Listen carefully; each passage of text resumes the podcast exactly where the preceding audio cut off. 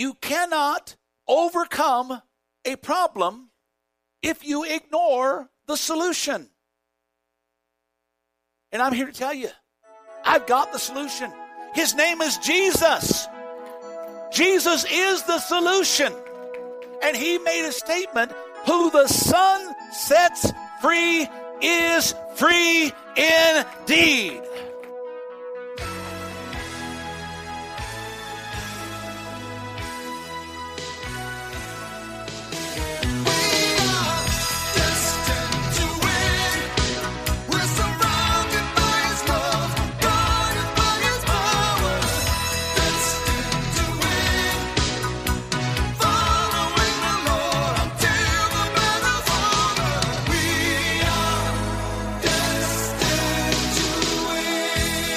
Welcome to the Destined to Win podcast with pastor and teacher Tim Masters. Pastor Tim is the senior pastor of Victorious Life Christian Center in Flagstaff, Arizona. I'm Joe Harding, inviting you to join us for worship services Sunday mornings at 10 a.m. at the Flagstaff Middle School Complex. For more information on the ministries of Victorious Life Christian Centers or to make a donation, visit us online at vlccaz.org. That's vlcc az.org. Now, with today's message, here's Pastor Tim Masters.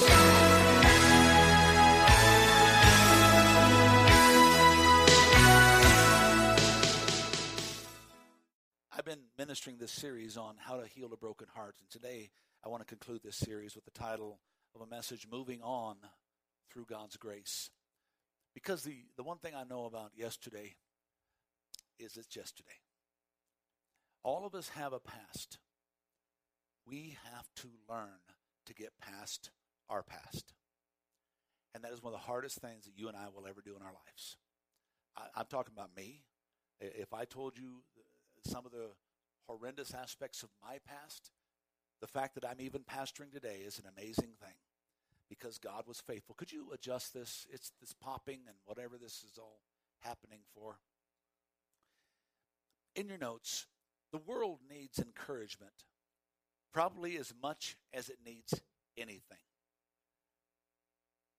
I'm going to get very personal because I'm going to talk to you about you. You and I need to be lifted from our despondency, our despair, our discouragements almost on a daily basis.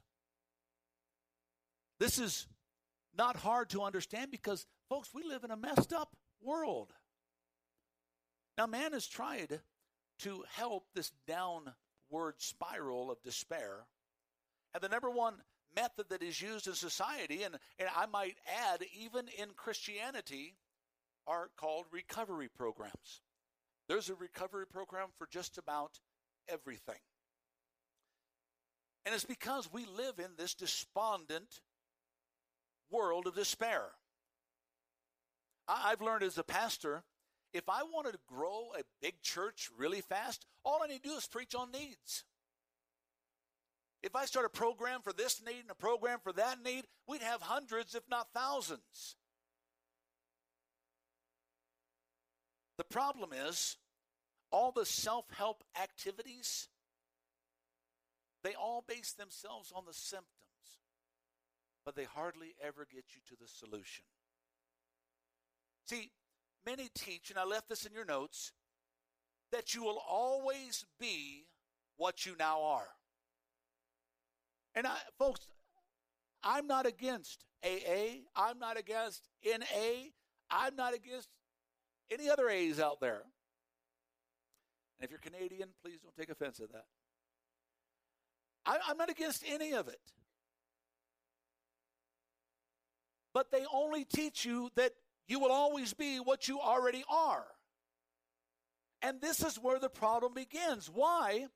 Is because you cannot overcome a problem if you ignore the solution. And I'm here to tell you, I've got the solution. His name is Jesus. Jesus is the solution. And he made a statement who the Son sets free is free indeed.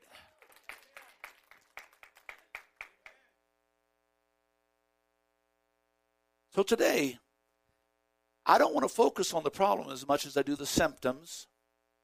But even more than the symptoms, I want to look at the solution. Because many of life's issues can be, if not totally resolved, made easier to live with if we'll just take a new look at this thing called life. First Chronicles 28. David was very bothered. He was very upset at God because God would not allow him to build the temple. Because of his sin with Bathsheba, because he has brought blight on the kingdom, God said, You won't build the temple, but your son Solomon will, which is why the temple in Jerusalem that is going to be rebuilt again. I believe it's going to happen right after the rapture. I believe this is all part of the equation of bringing the world together. God told him that Solomon, your son, will build the temple. That's why to this day it's called Solomon's temple. David talked to his son Solomon, said, Son, be strong and courageous and do the work. Do not be afraid or discouraged. Interesting that David put that in there. Why? Because he knew all the stuff that Solomon was going to deal with is the same stuff that David dealt with. He said, Only don't be afraid or discouraged, for the Lord, just like he was with me, will be with you. And then I want you to underline this in your notes. He will not fail you or forsake you. He will see that the temple is completed. Now I want to take you to Philippians chapter 1. Scripture says that I am certain that God, who began the good work in, in you, will continue it until it is finished. Look at somebody and say, That's good because I'm feeling kind of messed up right now. See, God's working the work, and God said He is going to finish the work. In your notes, I make a statement that every day is a choice. Every day is a choice. And then I ask a question What do you choose? Now, it's not on the screen, and I'm not going to ask Bob to put it on the screen because I'm going to ask you to open your Bibles and turn to it. Second Corinthians chapter 12. Paul is dealing with some issues he's dealing with some problems. Second Corinthians chapter 12. You have your Bibles, please open it there. Paul is sitting here and he's talking to God and he's he's understanding that there's a messenger of Satan, is what the scripture says, was sent to torment Paul, to buffet Paul, to bother Paul. And the Bible says that he went three times to the Lord and said, God, take it away from me, please. And the Lord says these words My grace is sufficient for you, because my power is made perfect in your weakness. People ask all the time, Pastor, why do things happen? Why do bad things happen to good people? Because we live in a world of sin. Has nothing to do with God, has nothing to do with Satan.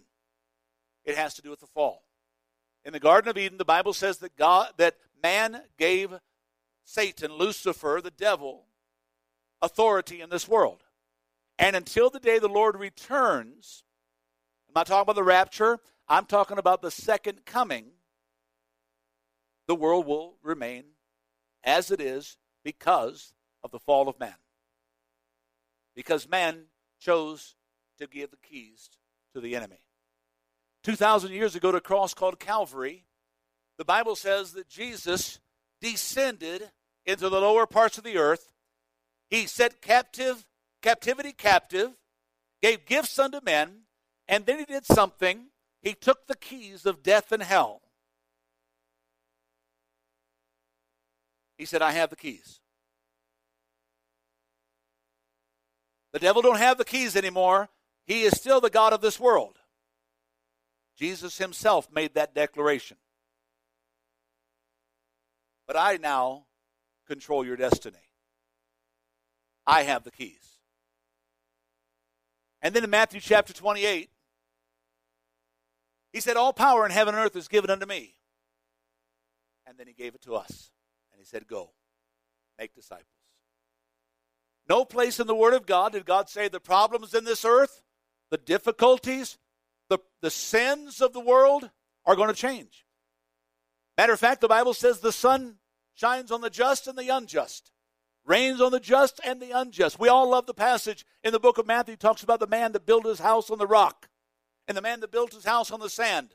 And we sit down and we say, Yes, I'm that one that's built on the rock. And the Bible says the winds and the waves and the storms and everything came. The house didn't fall. But the man who built his house on the sand, not on the security of Christ, not on the confidence of God's kingdom, the Bible says it fell, and mighty was the fall of it. And we say, Yes, my house didn't fall. But I tell you, if you go outside, you will see it weather beaten. You will see some shingles missing. You will see some of the foundation ripped at but not ripped out. Because the same storm hit your house. And some of you right now are abiding in that storm.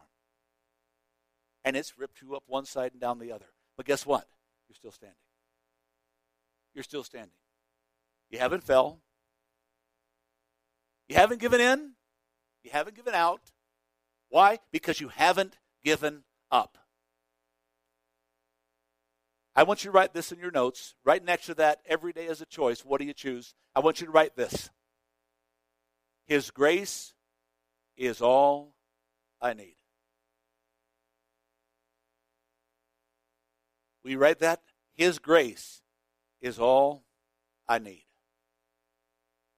You see, ladies and gentlemen, to live life takes commitment. And to live our life as God has stated will consist of living our whole life as unto the Lord. In other words, knowing that the good, the bad, the right, the wrong is all part of life. But I'm not living in it, for it, or by it. I'm living in, by, and through Him.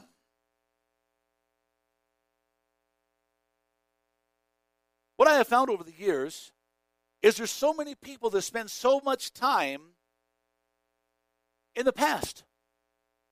But I've learned if we will spend less time rehearsing what might have been, we will have more time to see what yet can be. I don't know about you, but I've looked over my shoulder a few times. Have you ever tried walking doing that? Or how about walking forward looking backwards? I mean, you can do it for a little while, but pretty soon you're going to fall flat on your face. You're going to get tripped up in what? The past when you're living in the present. Therefore, you don't have a future.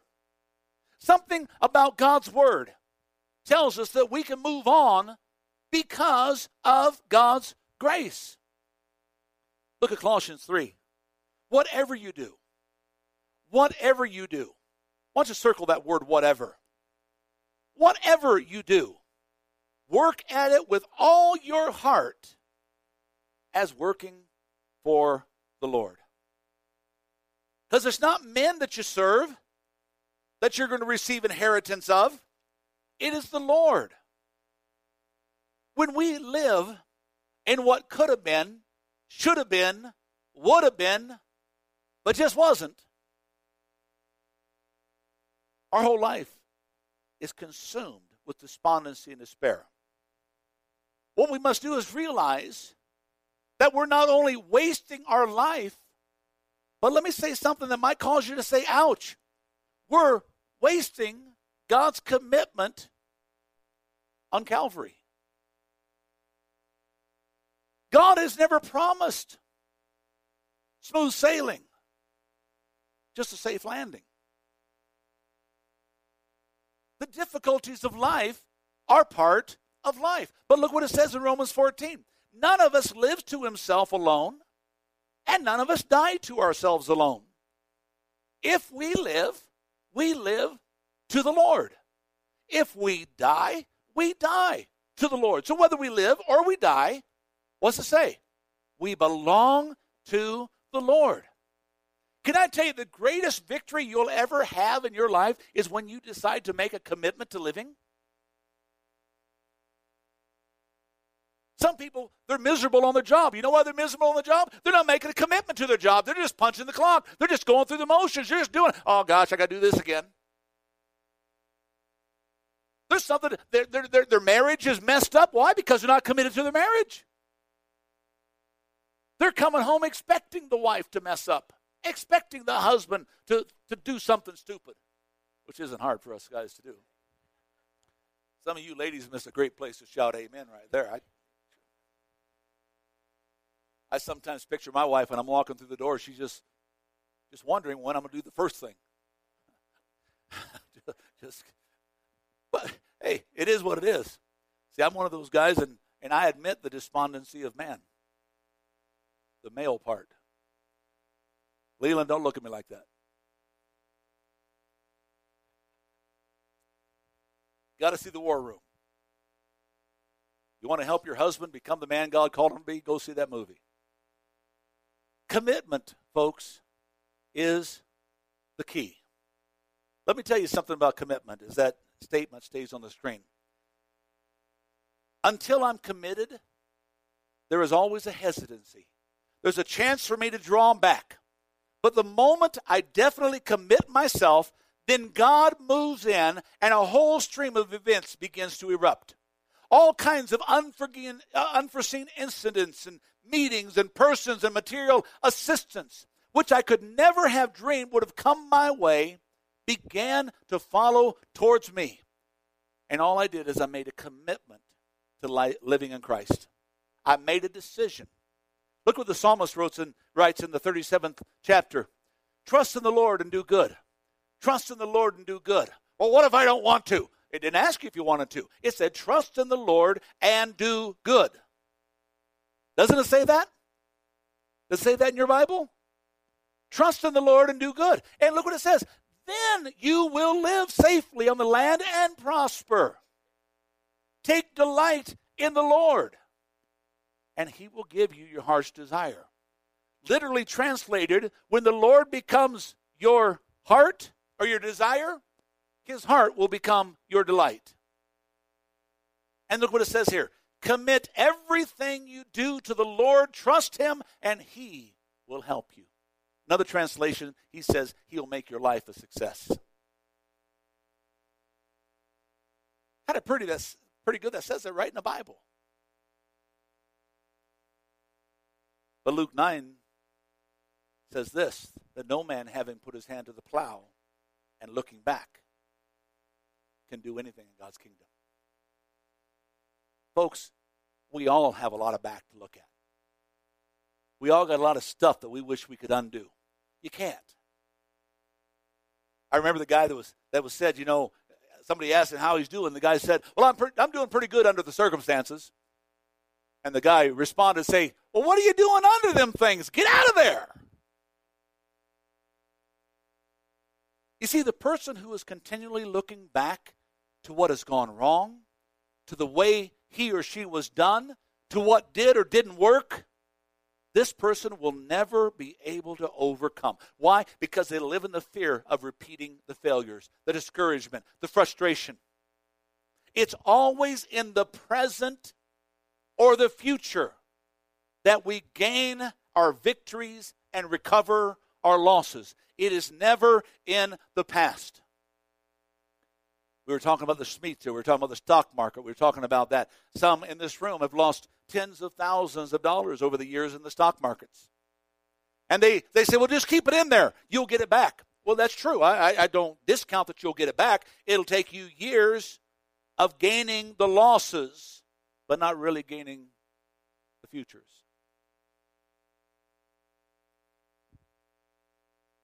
I don't know what's going to happen.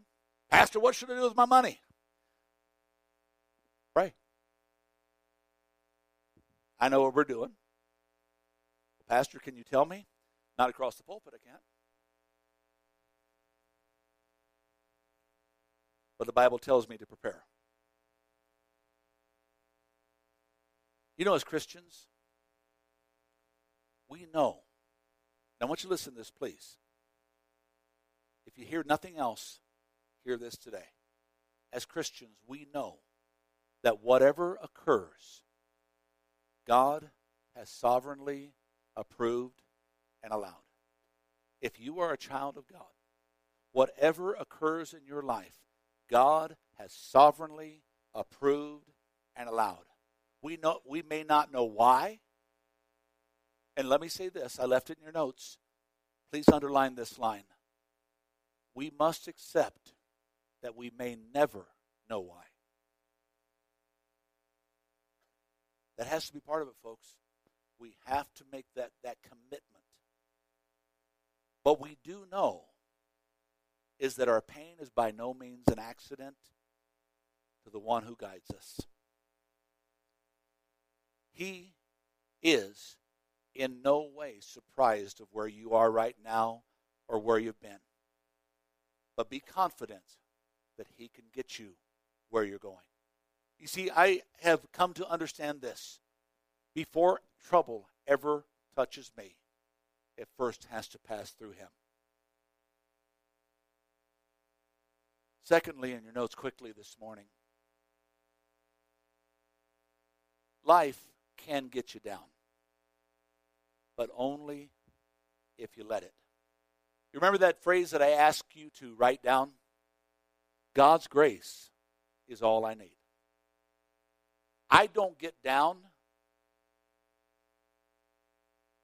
I don't give in, give up, give out because I know God's grace is there. And I know 1 Corinthians 10 says he's never going to let me go through anything I can't handle. So, in that, though life can let me down, it can only do that if I choose to let it.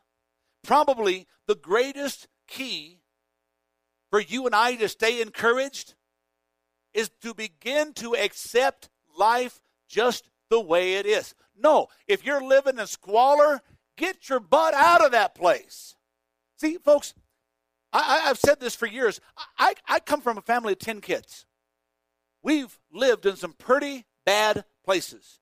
We've lived on the south side of the tracks, the north side of the tracks, the west side, the east side, whatever's the bad side. Folks, it was so bad we lived on the tracks at times.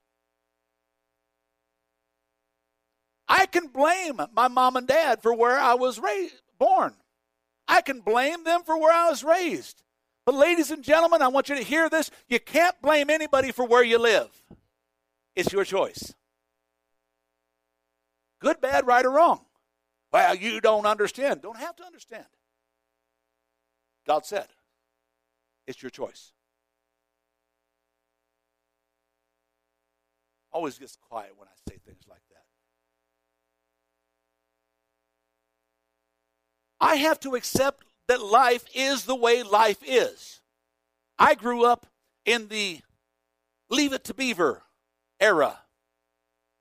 Doris Day, my three sons. Some of you, I see your minds are traveling already. I've lost you from now on. Folks, can I tell you something? The Prince Charming persuasion and the Cinderella syndrome, that's not reality. Can I tell you that the only time life becomes difficult is when I think it's supposed to be easy? We have this word or this phrase today called circumstantial reality. Can I tell you that circumstantial reality is reality based around circumstance? But that's not reality. And let me tell you today that reality TV is not reality. I know this is a shock to some of us. It's not real. You want to know reality? Look out the window. You want to know reality? Look at your neighbors. You want to know reality? Go to work on Monday. Pick up the newspaper, and as much as of it as you can believe, this is reality. And if we don't do this, we'll begin to think we're a lousy failure that's unacceptable. When in reality, we just have a wrong perspective on what life really is. And can I tell you, fair is one thing it's not. I remember reading a story many years ago about Ronald Reagan. Ronald Reagan, when he, he was young, his mom took her took him to a, co- a cobbler. Uh, a cobbler is a shoemaker. You can tell you're getting old when you got to explain words that are pretty normal to you. Uh,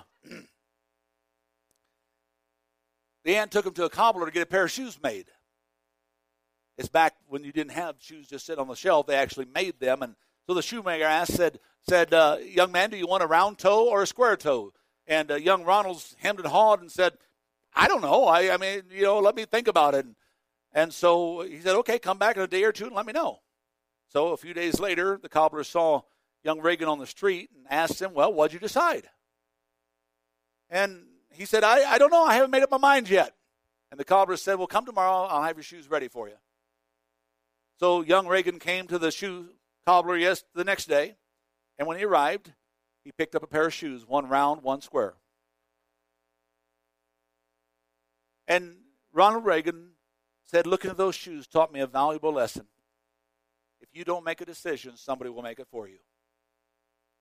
Hear that. If you don't make a decision about life, life will make a decision about you. If you don't make a decision about what you're doing, where you're at, where you've been, where you're going, there's lots that will make it for you. And the Bible teaches that I'm in control of my own destiny. Why? He's got the keys. He said, I give them to you. Am I making any sense today? I can be where I was, or I can use where I am and start to get where I'm going. Am I making any sense today? Many of our decisions are painful. Many of our decisions are difficult. And I want to make a statement, and I left it in your notes on purpose, is because most of the decisions you and I face every day are not between right and wrong. They're usually between good and better. Are we okay with good enough? Or does God want us to make a decision to do better? we must make decisions regarding life. Let me say it again. We must make some decisions regarding life. And according to God's word, He is working for us, though the world may be working against us. I talked about accepting life. Let me expound upon that for just a moment. If I will accept life just the way it is, many of my problems will be resolved instantly. Let me explain. When I'm disturbed, it's usually because some person, place, thing, or situation or fact in my life is unacceptable to me. And I will find no serenity until I accept that that person, place, thing, or situation is exactly the way it should be at that moment. I can dwell on it, I can murmur about it, I can cuss and discuss, or I can just accept. That person did that. I did this. The thing went that way. The situation fell that way. Or I can sit back and say, okay, God, you're still God. You're still on the throne. I'm still living for you. Why? Because nothing, absolutely nothing, happens in God's world by mistake. And unless I accept life completely on life's terms, I will never be happy. What I need to do is concentrate not so much on what needs to change in the world as I need to concentrate on what needs to be changed in me. Look at David. He's frustrated. He's, he's aggravated. He has this desire to build the temple, and God tells him, You cannot do it. Your son Solomon has to do it. The Bible says that he was infuriated. But then he came to grips with the reality and said, Okay, God, it is what it is. We move on. And then he started encouraging his son. He says, Son, don't be frightened by the task. God's going to be with you. Look at me, please. Don't be frightened by where you've been. Don't be consumed by where you're at. Know that He's promised to get you where you're going. That's where you base your confidence. That's where you base your security. You see, that is the grace that gets you through. Can somebody say amen? Back in our text, he told his son, Be strong and courageous, because God will use you to finish what you have started. Our attitudes in and about life will cause us to decide how we view and how we live life. Now I'm going to step on some toes for just a few minutes. I have a major gift in my life, and that gift's called irritation.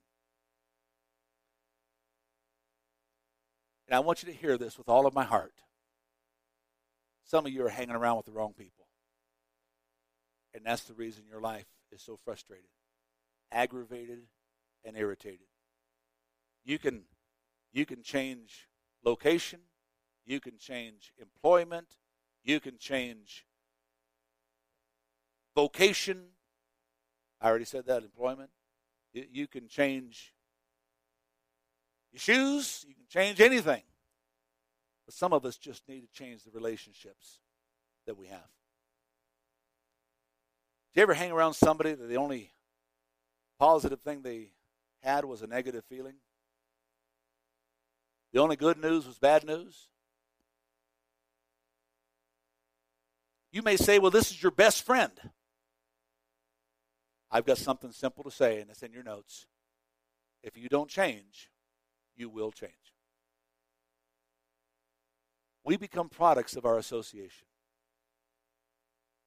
This is why the Bible says Jesus is one of his last prayers to the disciples. He said, Father, I'm sending them as sheep in the midst of wolves. I don't ask that you keep them out of the world. I ask that you keep them safe in the world. Because this is where we have to live. Because God wants to use us to change somebody else. Can you say amen? Lastly, and quickly this morning, a decision to be better will affect everything and everyone in your life. There was a young man that was talking to Charles Spurgeon after he had given his life to Christ. He came back to him after going back out in the world and he made this statement. He said, Either the whole world has changed or I have changed. Can I tell you something? The world isn't going to change. See, the Bible tells us that God did not come to make bad people good, He came to make dead people live. He didn't come to change the man's world, He came to change the world's man. This is what Jesus has done, and He has done a very good job of it. In 1 Corinthians 15, I encourage each of us. It says, Christian brothers, because of all of this, we need to be strong and do not allow anyone to change our minds. Always do the work well for the Lord, for there's nothing that we're doing. Whatever you do will not be wasted. I found encouragement coming when I simply did right in the midst of the wrong. Somebody did something wrong to you, and you turned around and did right to them. That, that, that sense of victory, of satisfaction, of grace in your life. Did they deserve it? No. But you and I don't deserve heaven either. We don't deserve the forgiveness. When I didn't feel like doing right, I did it anyway. Look at James chapter 1. Happy is the man who doesn't give in and do wrong when he's tempted. Afterwards, he will get his reward, which God has for all those that love him. He doesn't give in and do wrong just because somebody else did. God's grace is sufficient. You want to have a healed heart? As I've shared many times, we've got to turn to the healer of the broken heart. We've got to turn to the one that can do what nothing else can do. To rise above the circumstances of life We can do this when we know that God knows what's going on. He's working in me. And we will certainly grow by what's growing on when we make a decision to get better and not bitter.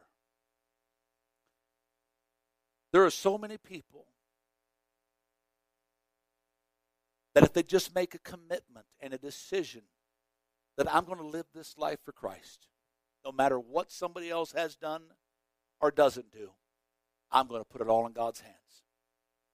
And we turn to allowing that to be the encouragement of our lives. You will find your entire life change. As the worship team comes, let me make these statements. People fail for lack of encouragement more than any other reason. That's why the Word of God. That's why the Word of God challenges us, gives us a Christian duty to encourage each other in the house of God. In Hebrews chapter 3, the Bible says, encourage one another daily.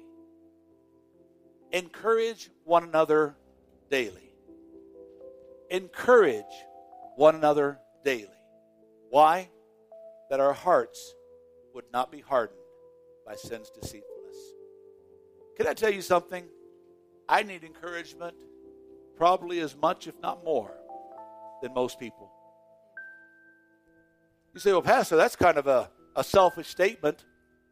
Well, I only make that statement because I'm spending every day of my life encouraging people. I'm spending every day of my life in the gullies, the muck and the mire, helping to lift people out of their circumstance, out of their situation, out of their life. And as a pastor, this is what you do. That's not a complaint, that's not whining. It's just a fact. So, encouragement is something that you want to give something great to your pastor, give encouragement. You want to give something great to the pastor's wife? Give encouragement. The pastoral staff, to the Christian leader, to another Christian. Because it makes no difference, it only makes the level of discouragement you deal with. We all face it every day. That's why the scripture says, encourage one another every day. Every day. Anybody here feel a little encouraged today? Life is what life is. Make a decision. Okay, God, I'm going to live in this life. I'm not going to live according to this life, but I'm going to live according to you in this life. And watch what it does to everybody around you. And then watch what it does inside. Amen? We're going to sing this song. Who is this King of glory? Who is this one that made a way where there seemed to be no way? And I want to ask you today where are you at? Where are you at? I know many in this congregation. I know where most of you have been. But you notice I'm not asking you where you've been. Because that really doesn't matter. We've all been in some funky places. You at? Because you see, where you at is what's going to determine where you're going. And if you're at the past, it's tough to see the future. If you're stuck in yesterday, it's tough to see tomorrow. Where are you at? But you, you just don't understand. I do understand. If you're stuck in the past, there is no future.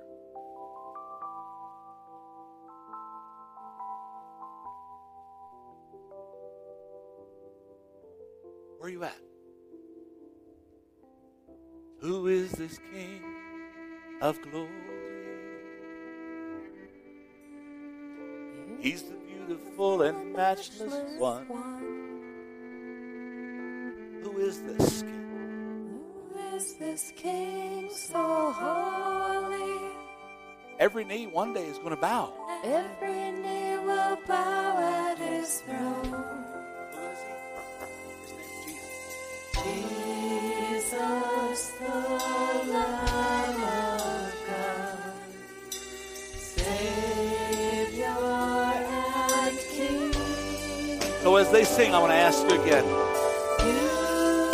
Where are you at? He's the only one that can make a difference. Are you abiding in His presence? Or are you living in your past? Are you going to His future? Or are you content where you've always been? See, it really is, as the singers stop for a second. Music plays, it really is a choice. It really is a choice. There's, lots of things happening in the world. Okay? Is it happening to me? Well, it might be. Okay? What am I doing about it? I can't change the things that Tom might do or might say. But I can sure change the way I take them. Oh, you didn't hear me right. Oh, I heard you just fine. But it still doesn't have to make a difference to me. I can make a difference to it. That's what it's like, Ashley. Just the truth of all of it. Where I've been, we've all been. I've stepped through some stuff. My shoes still stink because of some of it. I either scrape it off or I get new shoes. But I ain't going to live in it. Where are you at? Well, you don't understand. No, you don't understand. You've made a choice to live in yesterday's defeat. Therefore, it's hard to see tomorrow's victory. Okay, preacher, then what do I do? Jesus said, Come unto me, all you that labor and are heavy laden. I will give you rest. Now, people think, well, that means he's going to take everything away from me. No, he said, Take my yoke upon you, for it is easy. Take my burden. You see, he said you're going to still have issues. But he said, I'm going to take care of them. I'm going to carry them. They're going to be on your shoulders, Courtney. But he said, Don't worry, because they're resting on mine first. Nothing touches you that doesn't first touch him. But we're going to have the storms. We're going to have the struggles. We're going to have the trials. We're going to have the temptations. We're going to have the frustrations, the anxieties, the, the irritations, aggravations. We're going to have them all. He said, Don't worry.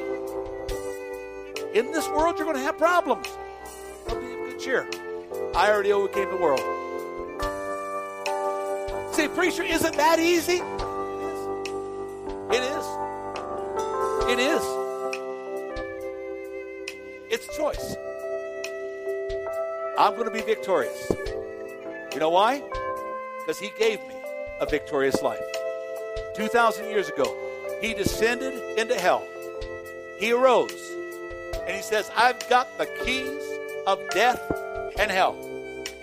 I've got the keys. I've got the keys. Doyle, what are you going to do with them?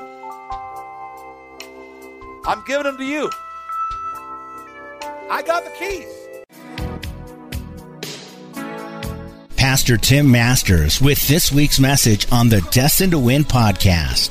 Destined to Win is made possible with the prayerful and financial support of those destined to win.